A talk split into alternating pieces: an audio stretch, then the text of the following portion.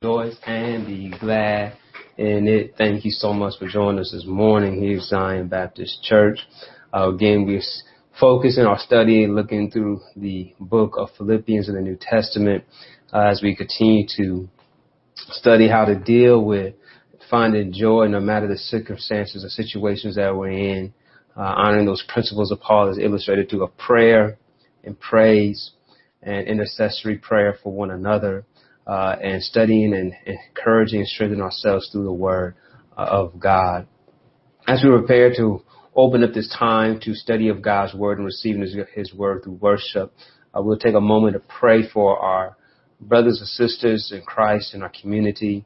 Uh, definitely, we have some members in Zion who suffered loss, and so we want to lift up them who are going through some time of grief and bereavement, and may they find comfort uh, from our Lord and Savior. And we want to also pray for those who are uh, going through medical uh, treatment and going through different pr- procedures and recovering. And we just continue to pray uh, for them. And we th- thank God for uh, modern medicine and the use of the doctors and nurses uh, and the attendees who are help care for them in these situations. So let's turn to our God in this moment of prayer. Father, Lord, we ask you to guide us, direct us into your presence. Help us, Almighty God, to just be your vessels of servants right now, that we may comfort those who are grieving, comfort those, Lord, who are in bereavement, comfort those, Lord, who are recovering uh, from medical and uh, surgical procedures. And so we just ask for your comfort right now. We ask for your peace. Uh, we ask for healing for our nation. Uh, help us, oh God, to come together. Uh, may we see re- reconciliation. May we see healing. Uh, Father, move as only you can, Lord. We ask this and so much more, Lord, we pray. Amen. Good morning again, Zion. As we study our word, we open up our Bibles to Philippians, the third chapter. This time now we're looking at verses 17 to 21 uh, in this text. Uh, we're going to focus on basically on today's subject matter uh, theme to deal with is uh, live to leave your own mark. And this is interesting uh, how this text lines up with some of the events that's happening in our community. Uh, we recently lost two great giants in, uh, in our world, and definitely in the United States of America, uh, and the Reverend C.T. Vivian and Representative John Lewis, uh, men who stood up uh, for um, righteousness, those who were men of faith, those who were fighting for civil rights, and they left their mark uh, indelibly, as you might see flipping onto the news, reflecting on their lives and their impact.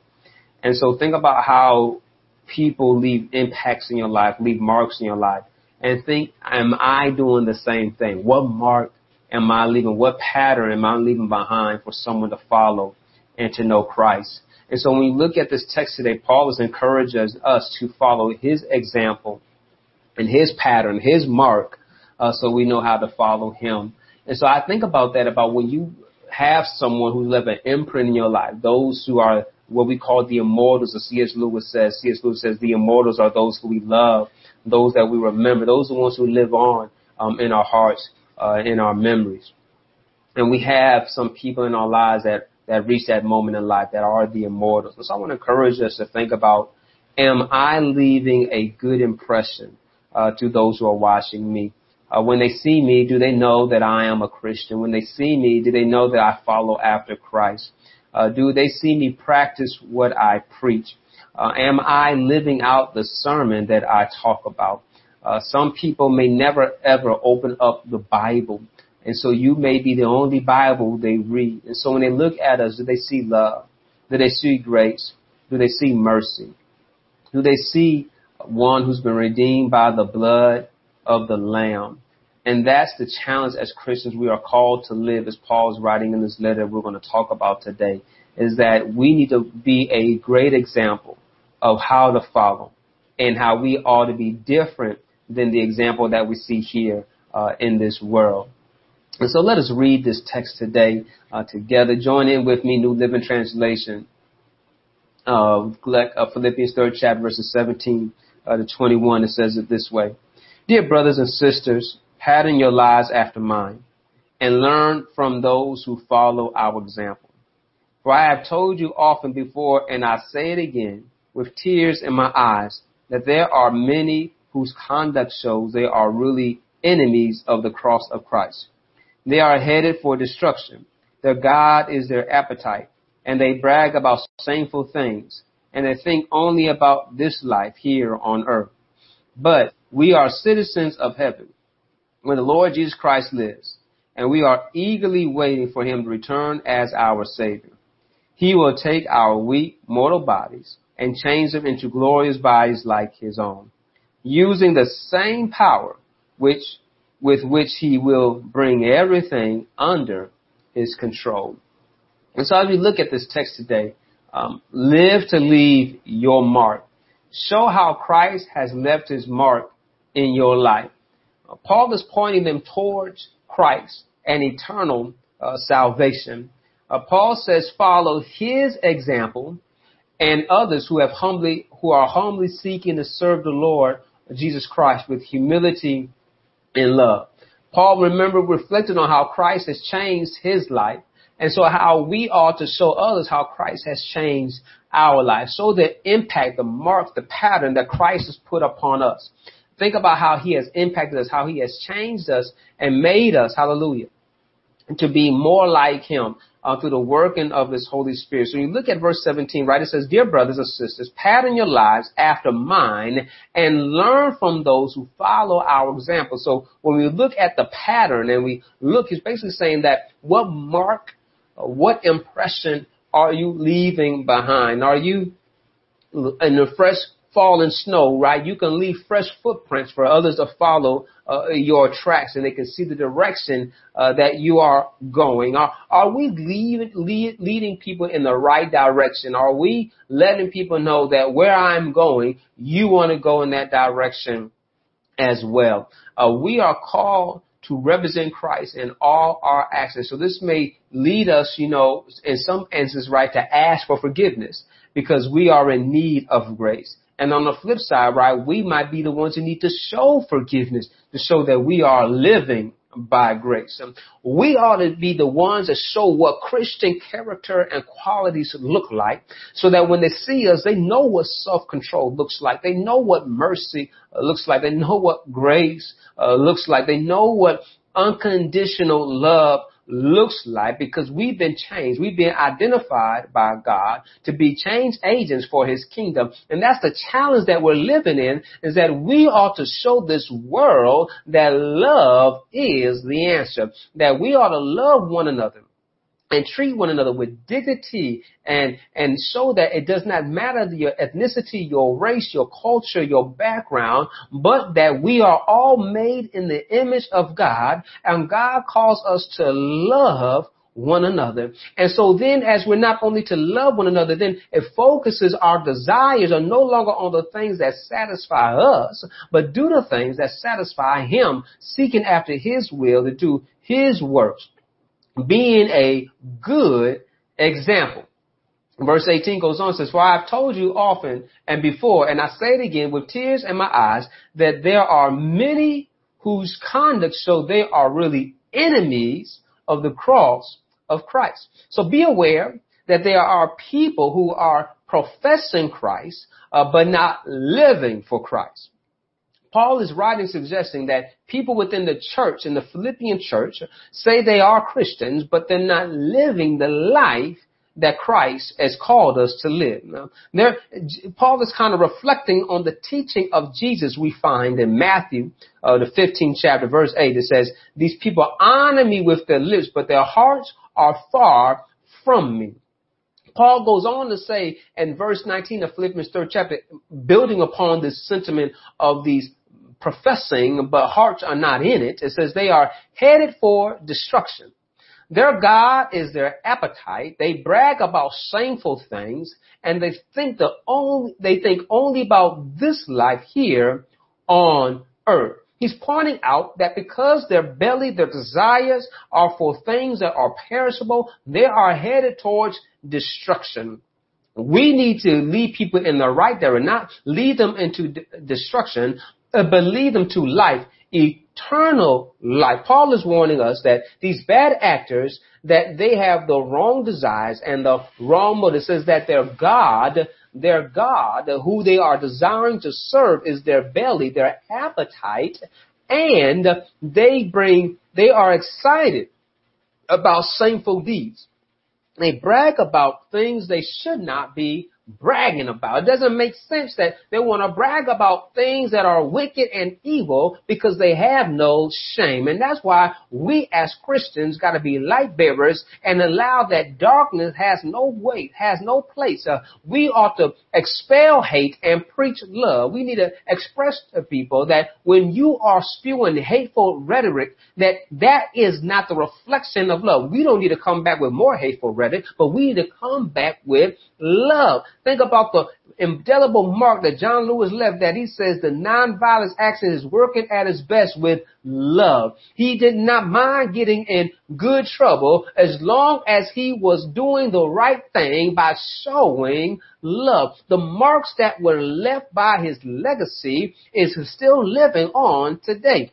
The mark of these giants that fought for our civil rights is still impacting today. And so we understand that am I leaving a good mark for someone to follow after and do good things for the glory of God?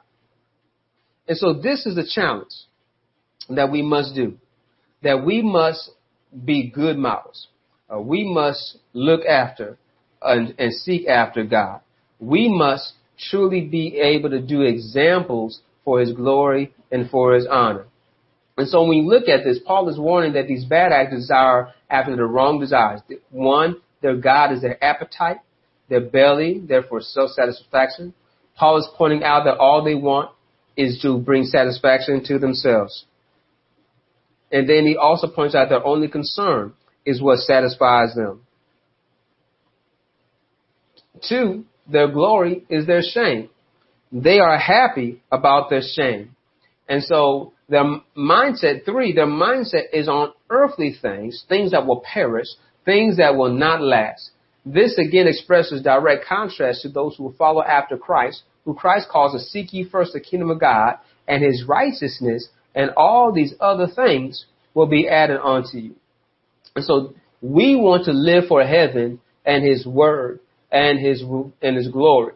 Jesus in his prayer for us in the John the 17th chapter, verse 16 in this part of this prayer says, they don't belong to this world any more than I do. We are in this world, but we should not be of this world because we were bought by the price. We are born again in Christ Jesus. We are to live as citizens of heavens. Verse 30, sorry, chapter 3, verse 20, verse 21, it says, But we are citizens of heavens, where the Lord Jesus Christ lives and we are eagerly waiting for him to return as our Savior. He will take our weak mortal bodies and change them into glorious bodies like his own using the same power with which he will bring everything under his control. Make heaven your goal, your prize, and leave a pattern and a mark to get there. We are waiting to see Jesus in his splendor and join him in glory. As we wait for uh, this this heaven to express itself to us in the final totality, we got a glimpse of heaven by Christ being in our lives. By the work that God is doing in us. Philippians 1 and 6 says, And I am certain that God who began the good work within you will continue his work until it's finally finished on the day when Jesus Christ uh, returns. So therefore, let us conduct ourselves as citizens of heaven and be symbols of hope to others. May we be a signpost. May we be a pattern that others might know that we will leave a mark upon them how to live for Christ. Make these marks and lead them to know Jesus just as you know him as your Lord and Savior. Paul says that follow my pattern and others. May we be part of that others for people to follow that pattern of what it means to follow Christ. Because this hope in Jesus should lead us to ethical living, moral standards according to the Word of God. Chapter 4, Paul deals with those things. We're going to talk about that when we get there, about how we ought to think of these such things. But before we get there, he's pointing out to us that we need to live now seeking what is good and pleasing the eyes of the Lord because he has saved us. And as we live out this eternal, this earthly journey, we are anticipating our heavenly experience and we are eagerly awaiting for him return as our Savior. So when he comes back, we will know what it means to live.